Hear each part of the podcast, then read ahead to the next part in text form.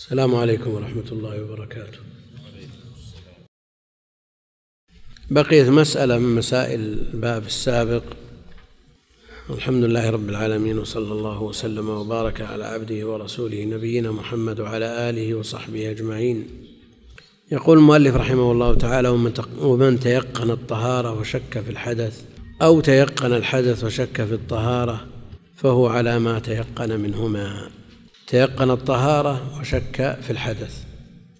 فالأصل أنه طاهر لأن الشك لا يزيل اليقين فهو على هذا طاهر. وإذا تيقن الحدث وشك في الطهارة فهو محدث لأن الشك لا يزيل اليقين. ولذا يقول المؤلف رحمه الله فهو على ما تيقن منهما. وعند الفقهاء الشك هنا هو خلاف اليقين خلاف اليقين. وإن انتهى إلى غلبة الظن بمعنى أنه ترجح له أحد الطرفين. الشك عندهم في هذا الباب وفي نظائره خلاف اليقين لأنهم يقابلونه باليقين.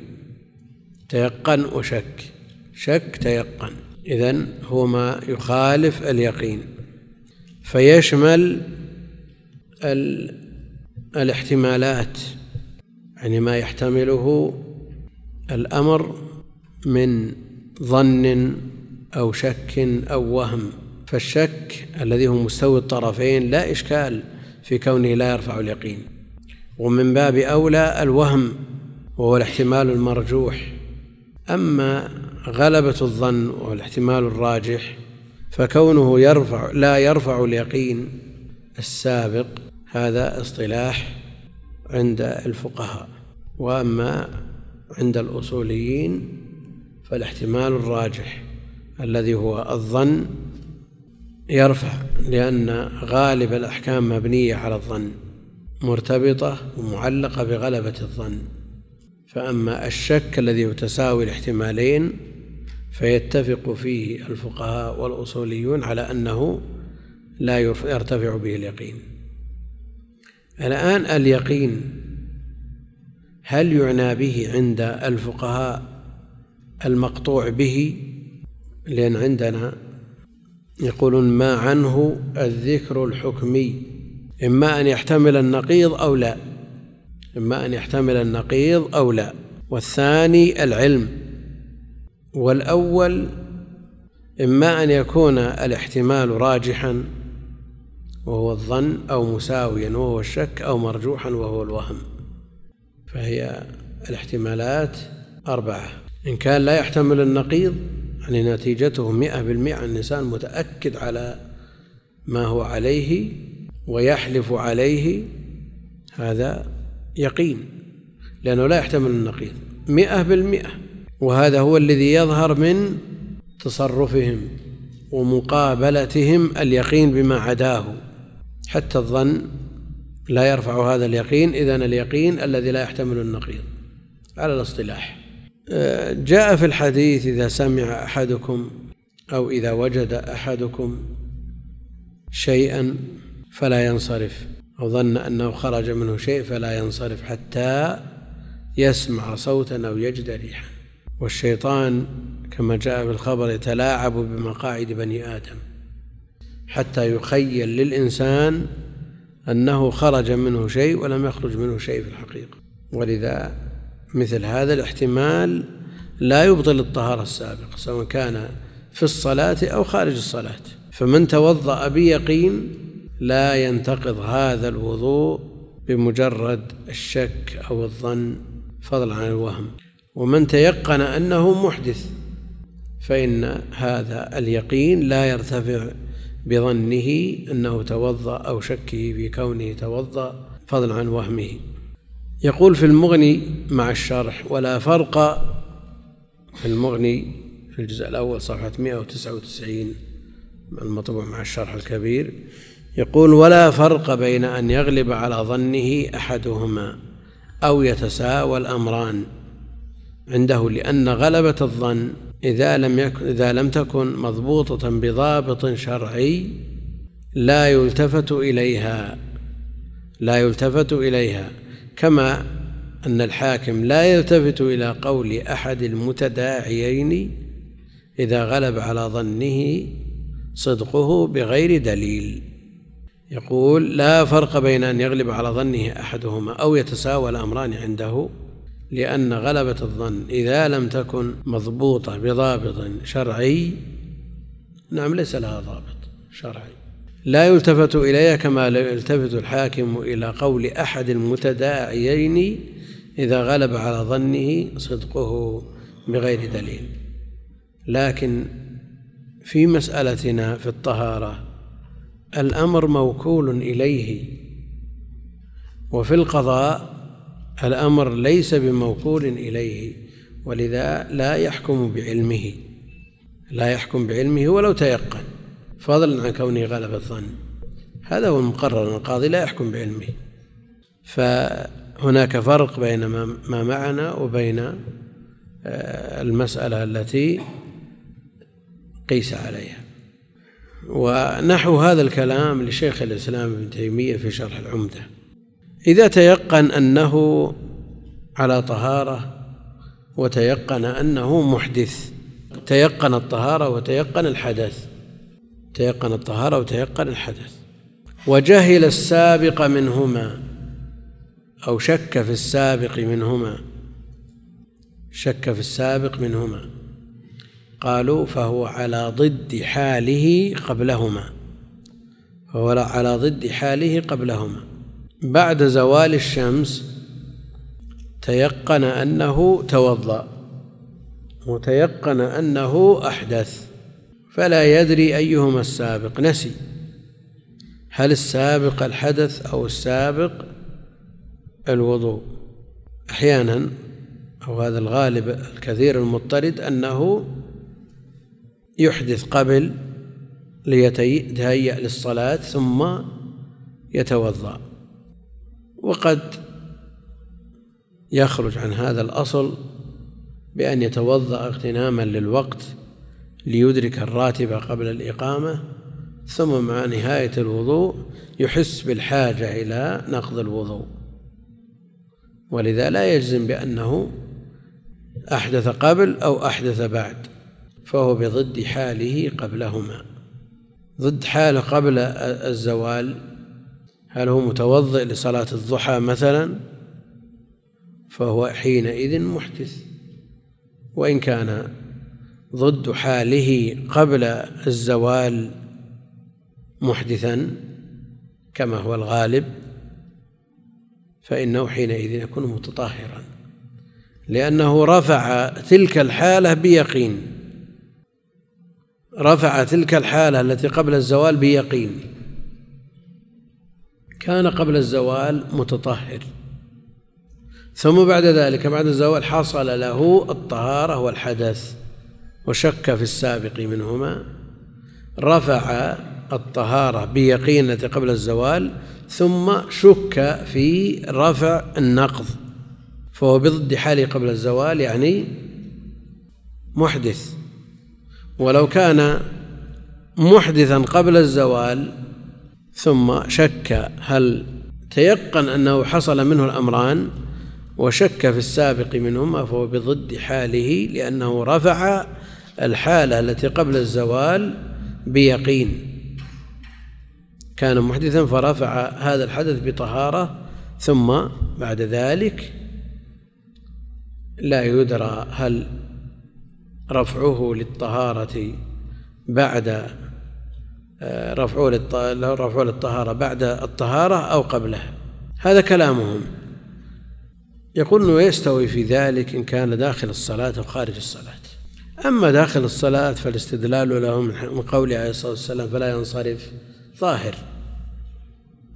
لأنه إن انصرف خالف هذا النهي وأبطل الصلاة. وإبطال الصلاة لا يجوز إلا بمبرر شرعي ولا مبرر هنا. وإن كان خارج الصلاة فمن أهل العلم من يرى أن الأحوط له أن يتطهر. وإذا شرع له أن يجدد الطهارة من غير ناقض فلأن يشرع له أن يتوضأ مع هذا التردد من باب أولى. هذه المسألة رفع أو عدم رفع اليقين بغلبة الظن. نعم. إيش فيه؟ شرح عمدة.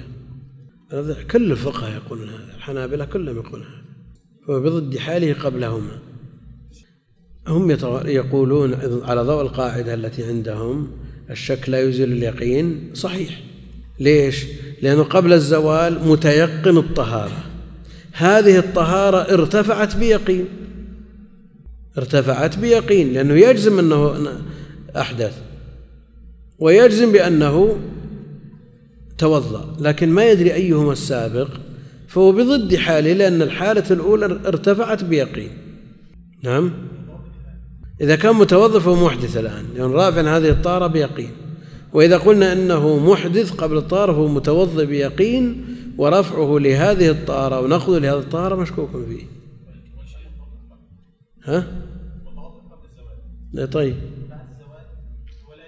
إذن يكون على ضد حاله قبل ذلك لأنه نقض الحالة الأولى بيقين والنقض لهذا النقض مشكوك فيه فلا يرتفع. لا الناقض للطهارة التي قبل الزوال متيقن. لا لا ما هو مشكوك فيه متيقن. متيقن أنه نقض. ما هو متيقن أنه نقض؟ الآن الشك في النقض وعدمه. يبقى أن المتيقن ارتفع باليقين الذي معه. باليقين في النقض. وكون هذا النقض ارتفع بالوضوء المتردد فيه لا يرفعه. قل مثل هذا في العكس. هذه طريقتهم. لكن أنا آه، حقيقة الأحوط ما لم يكن هذا وسواس. ما لم يكن هذا وسواس. لا شك أن الأحوط أن يتوضأ لأنه إذا شرع الوضوء إذا شرع تجديد الوضوء مع عدم هذا فلا أن يشرع معه من باب أولى. الآن في الصلاة التي هي الغاية ألا يعمل بغلبة الظن؟ في مقابل اليقين. في مقابل اليقين. مو يقول الفقهاء إذا إذا بنى الإمام على غالب ظنه فإنه يمضي على غالب ظنه ويسجد بعد السلام. وهذا له أصل في الحديث. إذا بنى على غالب ظنه. الآن غالب ظنه أنه في الركعة الثانية فجلس للتشهد. فسبح به من خلفه بناء على أنه في الأولى. إن هذا الغالب الذي يغلب على ظنه إن عورض بما هو أقوى منه بأن سبح به جمع. نعم.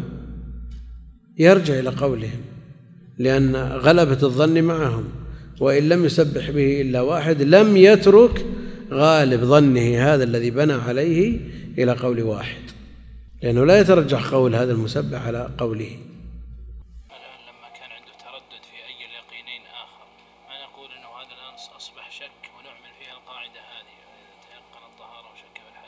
الحدث متيقن وحتى نضطرد القاعدة هذه حتى تنضبط يعتبر هذا التردد في اليقينين شك ويعمل باليقين. يعني يعمل بما كان عليه قبل. يعني تريد عكس كلامهم. العكس. نعم. هو يقول ما دام متوضئا قبل الزوال بيقين وهذا وجود الوضوء مع نقضه على على مستوى واحد من القوة لأن الشك والاحتمال خمسين بالمئة خمسين بالمئة. هذا يبطل هذا. هذا هذا النقض أبطل الطهارة والطهارة أبطلت هذا النقض فتساقطها فيبقى على ما كان عليه قبلهما. يعني عكس ما يقوله الفقهاء فهو على ضد حاله قبلهما واضح كلامه؟ ها؟ يعني عكس كلام الفقهاء. يتوضا على كل حال؟ أما كونه احتياط هذا لا شك فيه. كونه احتياط لا شك فيه. لكن الفقهاء نظروا إلى إيش؟ قالوا هذا متوضئ بيقين. كونه جدد الوضوء ثم نقض نعم. كونه جدد الوضوء ثم نقض هذا الظاهر. أو كونه نقض ثم جدد هذا يبقي على أصله. هو متطهر ما زال متطهرا. على الطهارة الأخيرة. شككنا في السابق منهما. نرجع إلى الأصل ما هو؟ كان متوضئ. نقول إنه نقض هذه الطهارة بيقين. لكن هل رفع الحدث بيقين أو لا؟ بشك. إذا لا يرتفع هذا بشك فيرجع إلى ضد حاله وقل مثل هذا في العكس. الله عنك كلام الشيخ. يقول إنه متردد في اليقينين. أما وجودهما فلا تردد فيه. التردد هو في أيهما أسبق. أي ما هو متيقن من الوجود. إذا فلا يصح أن يكون على حاله الأولى. ليس على حاله الأولى قطعا. إيه هو الشيخ يقول أنه يبقى على حاله الأولى لأنه متردد فيتساقطان. لا لا ما هو صحيح لا لا لا لا, لا. لا كلام الفقهاء واضح في هذا ويبقى أن الأحوط كون الإنسان يؤدي العبادة على وجه لا خلل فيه بوجه من الوجوه هذا هو الأصل. فيتوضأ نعم. أيوه أحدث عبادة بينها الطهارة إذا ما أحدث يصير زيادة على القدر المشروع. ولذلك يشترطون في تجديد الطهارة أن تستعمل الطهارة الأولى في عبادة. والله لا شك أن مثل هذا إذا لم يصل إلى حد الوسواس فهو أبرع للذمة. إذا لم يصل إلى حد الوسواس ويكثر عند الشخص فهو أبرع للذمة. يعني ما في أحد بيبطل صلاته بوجه من الوجوه زاد بعض المتأخرين ذكرناها يمكن سابقا أمور تنتقض بها الطهارة عندهم. زوال عذر المستحاضة ونحوها بشرطه أظن ذكرنا هذا. نعم؟ ذكرنا هذا؟ ما زاده بعض المتأخرين في النواقض. ذكرنا هذا. خروج وقت الصلاة لمن لمن تيمم لها بطلان المسح بفراغ مدته أو خلع الحائل المنسوح عليه برء محل الجبيرة رؤية الماء للمتيمم العادم له ونحو ذلك. نعم اقرأ الفصل الذي يسمى. الحمد لله رب العالمين. وصلى الله وسلم على نبيه محمد وعلى آله وصحبه. قال رحمه الله تعالى باب ما يوجب الغسل والموجب للغسل خروج المني والتقاء الختانين والارتداد عن الإسلام وإذا أسلم الكافر والطهور من الحيض. طهر. وهي الظاهر الطهر. أي نعم نعم والطهر. والطهر من الحيض والنفاس والحائض والجنب والمشرك إذا غمسوا أيديهم في الماء فهو طاهر ولا يتوضأ الرجل بفضل طهور المرأة إذا خلت بالماء. لما أنهى المؤلف رحمه الله تعالى الكلام عن الطهارة الصغرى شرع في بيان الطهارة الكبرى وبدأ بما يوجب الغسل لأنه في حقيقة الأمر متقدم عليه متقدم عليه. قال رحمه الله باب ما يوجب الغسل. وهذا يخرج ما يندب من أجله الغسل. ما يوجب الغسل قال رحمه الله والموجب للغسل خروج المني. خروج المني موجب للغسل لكن هل هو على كل حال؟ أو لا بد من قيود.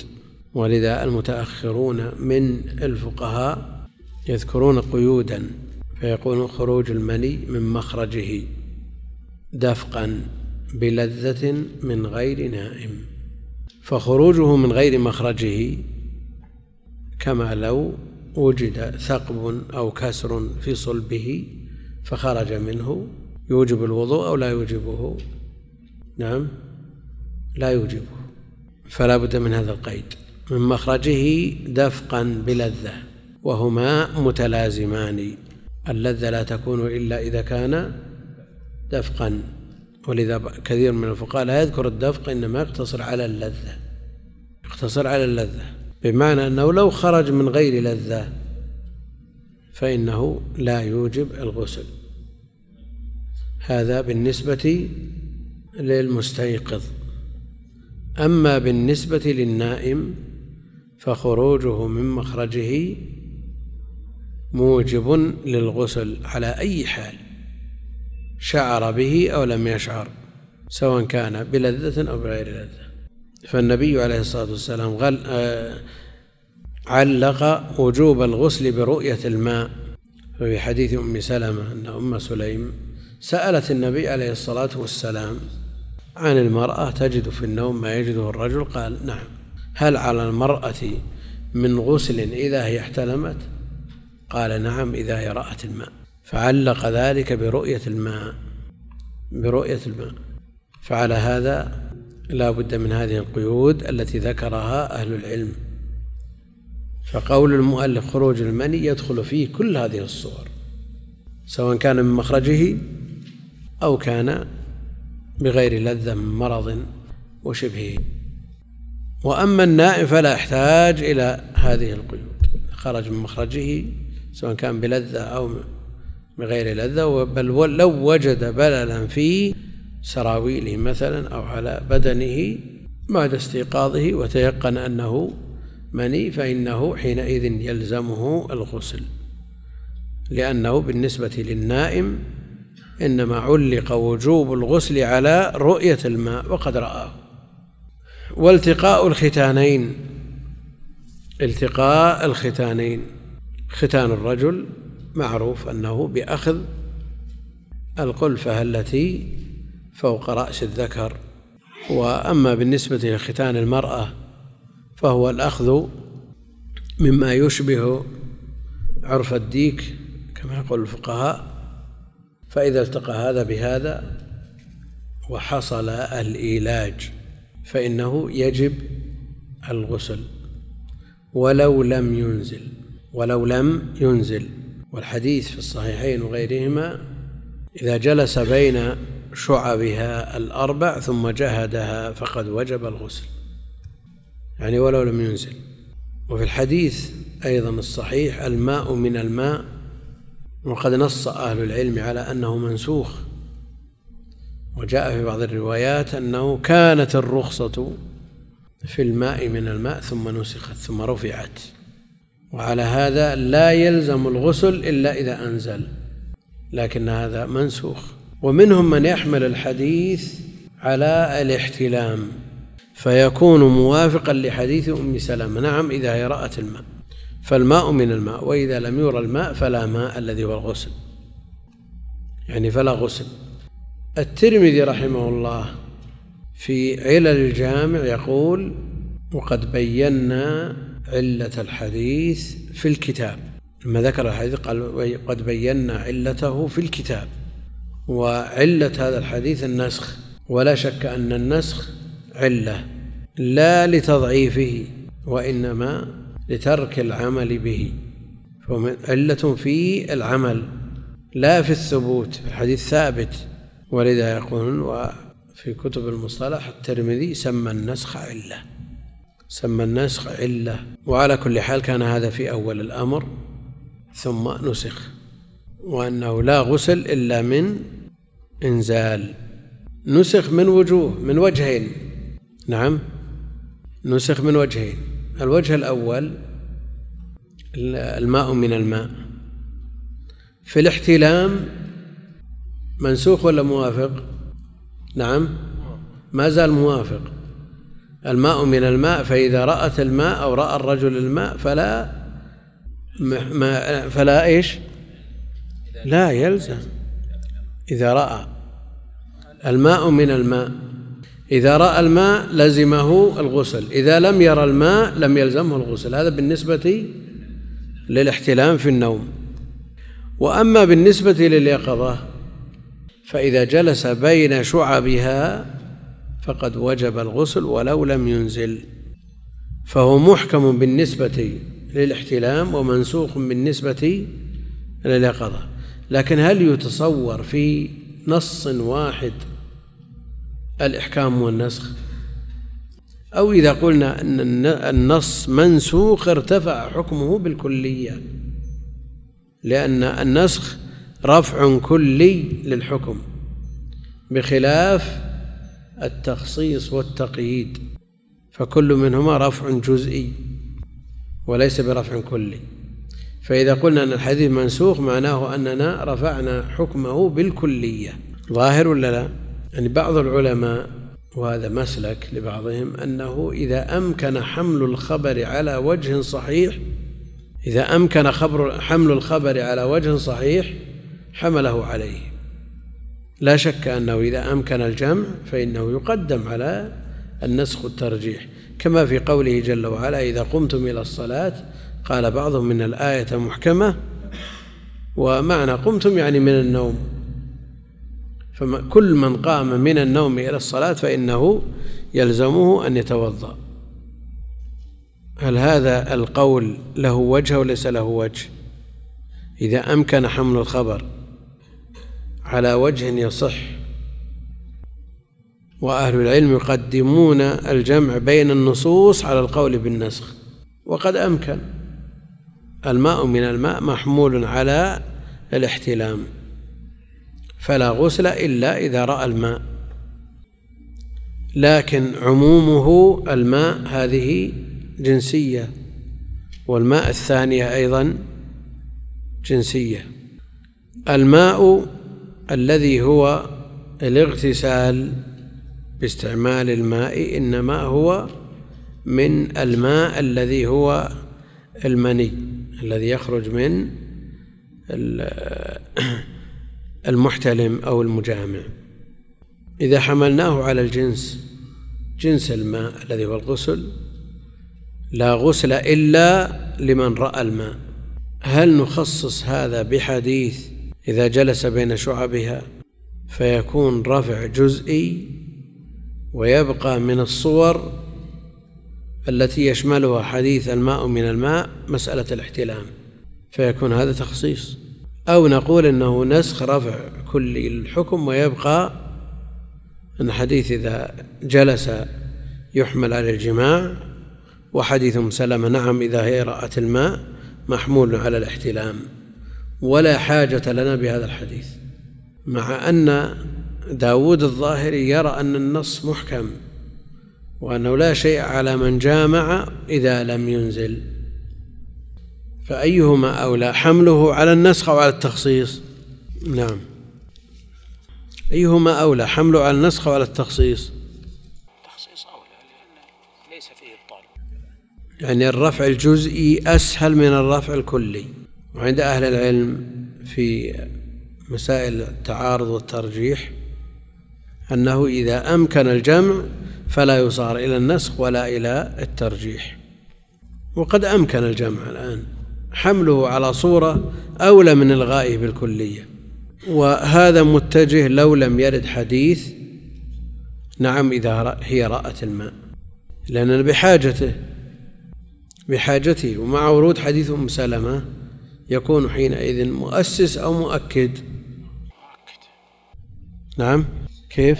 نعم مؤكد لأن حديث أم سلمة نص صريح في المسألة. وأما الماء من الماء فهو احتمال. على كل حال الأمر الذي استقر عليه الأمر عند عامة أهل العلم أنه في الاحتلام لا بد أن يرى الماء. وأما في اليقظة فلا فبمجرد الإيلاج ولو لم ينزل. والتقاء الختانين والارتداد عن عن الإسلام. العلم يذكرون بعض المسائل المتعلقة بهذا أنه لو التقى الختانان من غير إيلاج.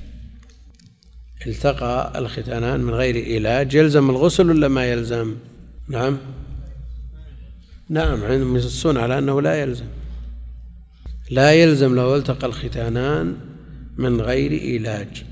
النص في المسألة هو حديث إذا جلس بين شعبها. وفي بعض الروايات هو التقى الختانان. وإلغاء هذه الجملة مع أن قوله عليه الصلاة والسلام إذا جلس بين شعبها وقيل المراد بالشعب أقوال كثيرة بين أهل العلم والظاهر أنه بين يديها ورجليها ثم جهدها. الجهد لا بد له لا بد فيه من من العلاج لا بد فيه من العلاج ولذا اشترطوا العلاج لوجوب الغسل. ولو لم يحصل علاج لم يجب الغسل. والارتداد عن الإسلام هذه الجملة سبقت في الباب السابق. نعم. يتصور. يصورونه يصورونه بعضهم انما اخذ العلاج من قوله والتقى الختان لا لا يتصور هم يصورون لا سيما مع عدم مع عدم الختان. بالنسبة للمرأة يمكن تصور. يصورونها ويذكرونها يعني بدون يعني تصوير مثل هذه المسائل يعني يدقق الفقهاء في مثلها مع ذلك لو راجعتم المجموع شرح المهذب ذكر صور وذكر أشياء يعني لا لا يدركها كل أحد. ولو كان متزوجا بينما أنه ما تزوج ومع ذلك ذكر بالتفصيل أشياء عجيبة بالنسبة لوضعه هو رحمه الله. وكان في السابق رحمه الله في أول أمره يغتسل من قرقرة البطن.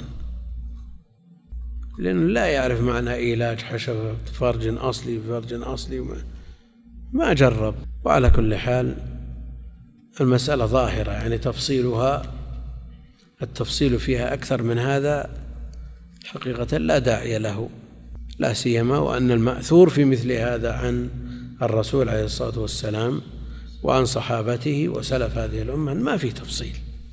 بينما الفقهاء يفصلون أشياء لا داعي لذكرها. والارتداد عن الإسلام وقد ذكرت هذه الجملة في الباب السابق. وهذه الجملة غير موجودة في نسخة أصلية من نسخ الكتاب. لا توجد. فهل الارتداد عن الإسلام موجب للغسل؟ أو ناقض للطهارة. كونه ناقض للطهارة ظاهر وسبق الحديث فيه لكن هل هو موجب للغسل كما يجب في الكافر إذا أسلم؟ أو يمكن أن نستغني بالجملة التي تليها عنها وإذا أسلم الكافر سواء كان الكافر أصليا أو مرتدا أمرناه بالاغتسال. وعلى هذا يستغنى أقول يستغنى عن هذه الجملة بقوله إذا أسلم الكافر فإذا أسلم الكافر الأصلي أو المرتد فإنه يلزمه الغسل. في حديث قيس بن عاصم أن النبي عليه الصلاة والسلام أمره لما أسلم أن يغتسل. وفي خبر ثمامة أمرهم أن يذهبوا به إلى حائط فلان وأن يغتسل. فالغسل بعد الدخول في الإسلام واجب وهم موجبات الغسل. وإن كان بعضهم يقول بعدم وجوبه لكثرة من يدخل في الإسلام ولم ينقل عنه عليه الصلاة والسلام أنه أمر كل من يدخل في الإسلام أن يغتسل. نعم أمر قيس بن عاصم وأمر آه، ثمامة بن أثال. قل لو كان واجبا لأمر به كل من أراد الدخول في الإسلام. ولما بعث معاذا إلى اليمن وقال له عليه الصلاة والسلام إنك تأتي قوما من أهل هم أهل كتاب قوما أهل كتاب فليكن أول ما تدعوهم إليه شهادة أن لا إله إلا الله وليس فيه أمر بالاغتسال. كان أمره بالاغتسال قبل كل شيء. فدل هذا على عدم وجوب الاغتسال للدخول في الإسلام. هذا ما يقوله بعضهم. ومنهم من يفصل إن كان هذا المسلم الجديد سواء كان أصليا أو مرتدا إن كان قد احتلم حال كفره وجب عليه الغسل وإلا فلا. وجب عليه الغسل وإلا فلا. ولا شك أن المتجه هو الأمر بالاغتسال وأنه واجب لكل من دخل في الإسلام. لأن الحكم الشرعي إذا ثبت بنص لا يلزم أن يثبت في النص عليه في جميع القضايا. يعني إذا ثبت في قضية كفى. لأنه قد يوجد التنصيص عليه في كثير من القضايا فلا ينقل اكتفاء بما نقل. اكتفاء بما نقل. ظاهر ولا مو بظاهر؟ يعني قضايا كثيرة ثبتت بخبر واحد مع أنها مما تعم بها البلوى فلا يلزم. إذا ثبتت بخبر ملزم لا يلزم أن تثبت بغيره وكثير من القضايا الهامة إنما ثبتت بخبر واحد لأن التبليغ عن النبي عليه الصلاة والسلام فرض كفاية فإذا قام به من يكفي سقط عن الباقين. صار في حقهم سنة. فلا يهتمون بتبليغه لأنه سقط الواجب عنهم. فالمتجه أن الكافر إذا أسلم يؤمر بالاغتسال. نعم. لكن هل الوجوب والإيجاء الموجب هنا على سبيل الاشتراط أو على سبيل الوجوب؟ يعني هل هذا على سبيل الوجوب فقط؟ قوله ما يوجب. وعطفه على ما تقدم يدل على أنه اشتراط. فعلى هذا لو صلى ولم يغتسل صلاته غير صحيح. فيكون حينئذ مثل غسل آه، الجنابة. وإذا قلنا أنه مجرد وجوب لا اشتراط قلنا إنه مثل غسل الجمعة عند من يقول بوجوبه. لا يبطل الصلاة بتركه. الصلاة صحيحة ولو لم يغتسل للجمعة. حتى عند من يقول بوجوب الغسل. لكنه يأثم بتركه. فرق بين الاشتراط والوجوب. فوجوب غسل الجمعة عند من يقول به لا وجوب تأثيم لا وجوب اشتراط. فالجمعة صحيحة ويأثم بتركه الغسل. هذا عند من يقول بوجوبه. وقل مثل هذا في ستر المنكب في الصلاة. لا يصلي أحدكم في الثوب الواحد ليس على عاتقه منه شيء لكن لا على سبيل الاشتراط. فإذا صلى وقد ستر ما بين السرة والركبة صلاته صحيحة لكن يأثم بتركه ستر المنكب.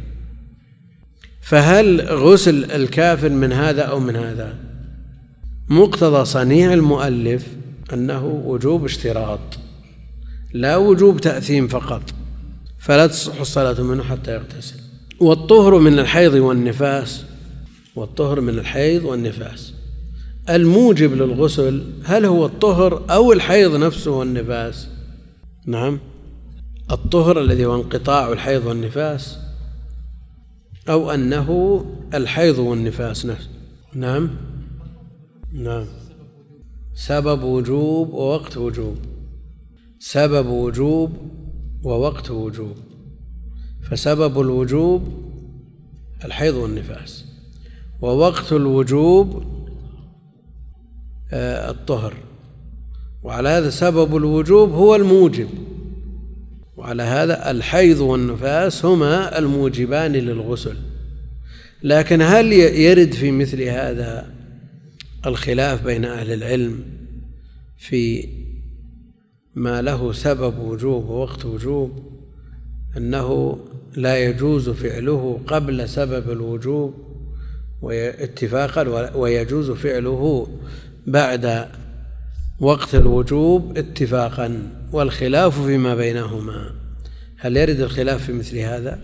نعم لا يرد لأن الغسل لا التطهر لا يصح إلا بعد الطهر عرفنا أن سبب الوجوب هو خروج الدم من الحائض أو النفساء وأن وقت الوجوب بعد الطهر التام والقاعدة كما ذكر ذلك ابن رجب وغيره أنه إذا كان هناك سبب للوجوب ووقت الوجوب فإنه يجوز الفعل بعد الوقت اتفاقا ولا يجوز قبله اتفاقا والخلاف فيما بينهما وهنا لا خلاف فيما بينهما لا خلاف يعني هل يمكن أن تغتسل الحائض أو النفس بعد نزول الدم عليها وقبل الطهر؟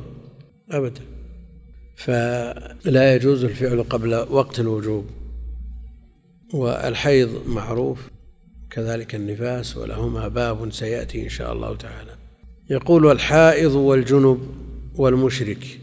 يعني من لزمه الغسل حائض والجنب والمشرك. إذا غمسوا أيديهم في الماء فهو طاهر لأن الحدث الذي اتصفوا به معنوي حدث الذي اتصفوا به معنوي وليس بحسي وليس بحسي فلا يتعدى وليس بنجاسة والمؤمن لا ينجس. فالرسول عليه الصلاة والسلام كان يأمر عائشة وهي حائض فتتزر ثم يباشرها ويأكل مع نسائه وينام مع نسائه عليه الصلاة والسلام. المقصود أن بدن الحائض والجنب طاهر. والمشرك على ما جاء في قول الله جل وعلا إنما المشركون نجس. جمهور أهل العلم على أن النجاسة معنوية وليست حسية. فإذا كانت النجاسة معنوية لم تؤثر فيما يلامسه. أما لو كانت حسية فتكون حينئذ مؤثرة كنجاسة الكلب وغيره من مما حكم بنجاسته من الأعيان. والحائض والجنب والمشرك إذا غمسوا أيديهم في الماء فهو طاهر فهو طاهر مطهر ولا غير مطهر؟ سبق أن المؤلف رحمه الله يعبر بالطاهر عن الطهور. يعبر بالطاهر عن الطهور. فعلى هذا لا أثر لغمس أيديهم في الماء. لماذا؟ نعم. أبدانهم طاهرة ولا ينون رفع حدث ولا ينون بذلك رفع حدث. لكن لو أن شخصا أراد الوضوء من ذكر أو أنثى ليست بحائض ولا نفساء أراد الوضوء فغمس يده في الإناء. غمس يده في الإناء. يتأثر ولا ما يتأثر؟ إذا كان مستيقظ من نوم الليل على عند الحنابلة خلاص انتهى. لا يرفع الحدث. وعند غيرهم يأثم لمخالفته النهي ولا أثر لذلك في الماء. امرأة مسلمة عليها جنابة وامرأة ذمية عليها الجنابة. أو كل منهما طهرت من حيض. فانغمست هذه في ماء وهذه انغمست في ماء. ما الذي يتأثر منهما؟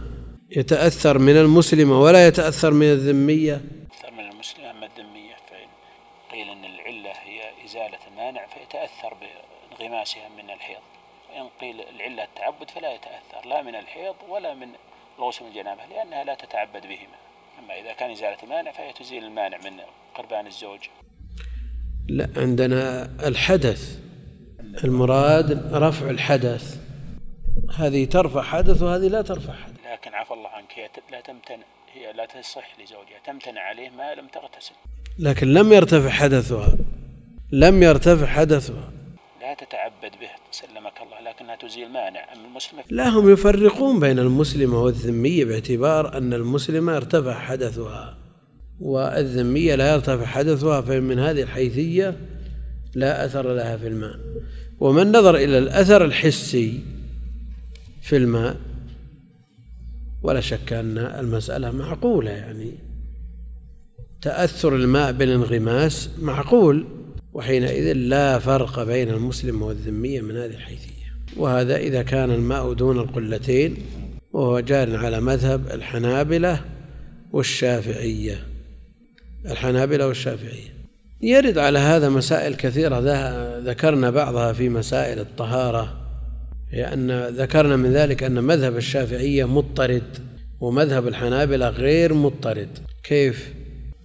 لو انغمس شافعي في هذا الإناء عندهم ارتفع حدثه وصار الماء مستعملا وعند الحنابلة لم يرتفع حدثه وصار الماء مستعملا شو الفرق؟ ما الفرق بين القولين؟ فرق أن الشافعية لا يرون الغسل إلا بانفصاله كاملا بينما الحنابلة يرون أنه يرتفع الحدث عن أي جزء من بدنه لامس الماء فيكون قد إي صار الماء مستعملا بملامسة أول جزء من أجزاء البدن فلا يرفع الحدث عن باقي البدن فصار الماء مستعملا ولم يرفع حدث. الشافعي يقول إن صار مستعمل ورفع الحدث وليش معنى الاستعمال لو قد رفع به حدث؟ بدليل أنه لو انغمس فيه للتبرد لا لرفع الحدث لم يتأثر. في تفصيلات عندهم في المذهبين وفي مذهب الحنفية أيضا تفصيلات لكن على مذهب المالكية ما في أدنى إشكال. ينغمس أو لا ينغمس ما لا يتأثر. رفع حدث أو لم يرفع تبرد ولا لجنابة أو حيض لا يتأثر. إنما يتأثر إذا تغيرت أحد أوصافه بالنجاسة. ومذهب مالك رحمه الله في هذا مناسب جدا ليسر الشريعة. ولذا تمنى بعض الفقهاء من المذاهب أن لو كانوا على مثل مذهب الإمام مالك رحمه الله. قال ولا يتوضأ الرجل بفضل طهور المرأة إذا خلت به. ولا يتوضأ الرجل بفضل طهور المرأة إذا خلت به. يقول في الأصل في الحاشية في الأصل وضوء والتصحيح من ميم وميم شين. لكن لو أبقيناها ولا يتوضأ الرجل بفضل وضوء المرأة يختلف المعنى ولا ما يختلف؟ يعني لا يدخل فيه الغسل يختص بالوضوء. طهور يشمل الغسل والوضوء. وما على ما على ما جرى عليه في الأصل وضوء يختص بالوضوء. مو بالمقصود بالوضوء الماء الذي يتوضأ به. فإذا خلت بماء توضأت به بحيث لا يراها أحد فإنه لا يرفع حدث الرجل. ومن باب أولى إذا خلت به للاغتسال اغتسلت به. فما في الأصل أيضا متجه ولا إشكال فيه. لا يتوضأ الرجل بفضل طهور المرأة إذا خلت به. في الحديث لا يتوضأ الرجل بفضل المرأة ولا المرأة بفضل الرجل. لا يتوضأ الرجل بفضل المرأة ولا المرأة بفضل الرجل. وسيق مساقا واحدا. والمعروف في المذهب عند الحنابلة ما ذكر في الكتاب أن وضوء الرجل بفضل المرأة لا يرفع طهارته حدثه والعكس صحيح. يعني أن وضوء المرأة بفضل الرجل يرفع الحدث. وقد جاء في الحديث وسيق مساقا واحدا فإما أن يقال بالجملتين أو يقال بالعدم في الجملتين. وإلا فالتفريق بين المتماثلات لا سيما ما ورد به النص غير متجه. والنبي عليه الصلاة والسلام توضأ بفضل ميمونة. توضأ بفضل ميمونة. فالصواب أن خلوة المرأة بالماء لا أثر لها على الماء. فيرفع حدث الرجل ولو خلت به. لكن عفى الله عنك ما أخذهم في القيد بالخلوة هذا. نعم. ما أخذهم في القيد قيد الخلوة. مم. يعني لماذا قالوا إذا خلت به؟ والحديث خالي عن القيد. هذا قصدك؟ يعني قيدوه بالخلوة والحديث ليس فيه لئلا يرد عليهم اغتسال النبي عليه الصلاة والسلام مع أزواجه. لئلا يرد عليهم اغتسال النبي عليه الصلاة والسلام مع أزواجه. فكان يغتسل مع أزواجه ويغتسل مع عائشة والماء قليل. تختلف أيديهما في الإناء. حتى يقول لها دعي لي وتقول دع لي عليه الصلاة والسلام. فلئلا يرد عليه مثل هذا الذي لا يمكن تأويله قالوا إذا خلت به ليتحد النصان ليتحد النصان. ولا أثر للخلوة لا من الرجل ولا من المرأة فالماء باق على طهوريته والله أعلم وصلى الله وسلم على نبينا محمد وعلى آله يقول يسأل عن الفرق بين الرؤيا في المنام الرؤيا وأنت فاتح عينيك تشاهد بأم عينيك. الفعل رأى الفعل رأى مصدره رؤيا هذا إذا كانت في المنام. ورؤية إذا كان في اليقظة بأم عينيه ورأيا إذا كان بعقله المسائل. العلمية وغيرها فهذا الفرق في المصادر وإلا في الفعل واحد. فالرؤيا في المنام والرؤية في اليقظة بالعينين والرأي بالعقل هذا هو الفرق الظاهر. وإن كان يقصد أنه يرى في المنام رؤى ويرى وهو فاتح عينيه في اليقظة أشياء لا يراها غيره كما يرى في المنام فهذا لا شك أنه لا يكون على يد متبع في الغالب وإنما قد يدعيه بعض الصوفية أنهم يرون من يريدون في اليقظة ويدعون أنهم يرون النبي عليه الصلاة والسلام ويسألونه عما يريدون لكن هذا لا شك أنه كلام باطل لا يدل عليه نقل ولا عقل.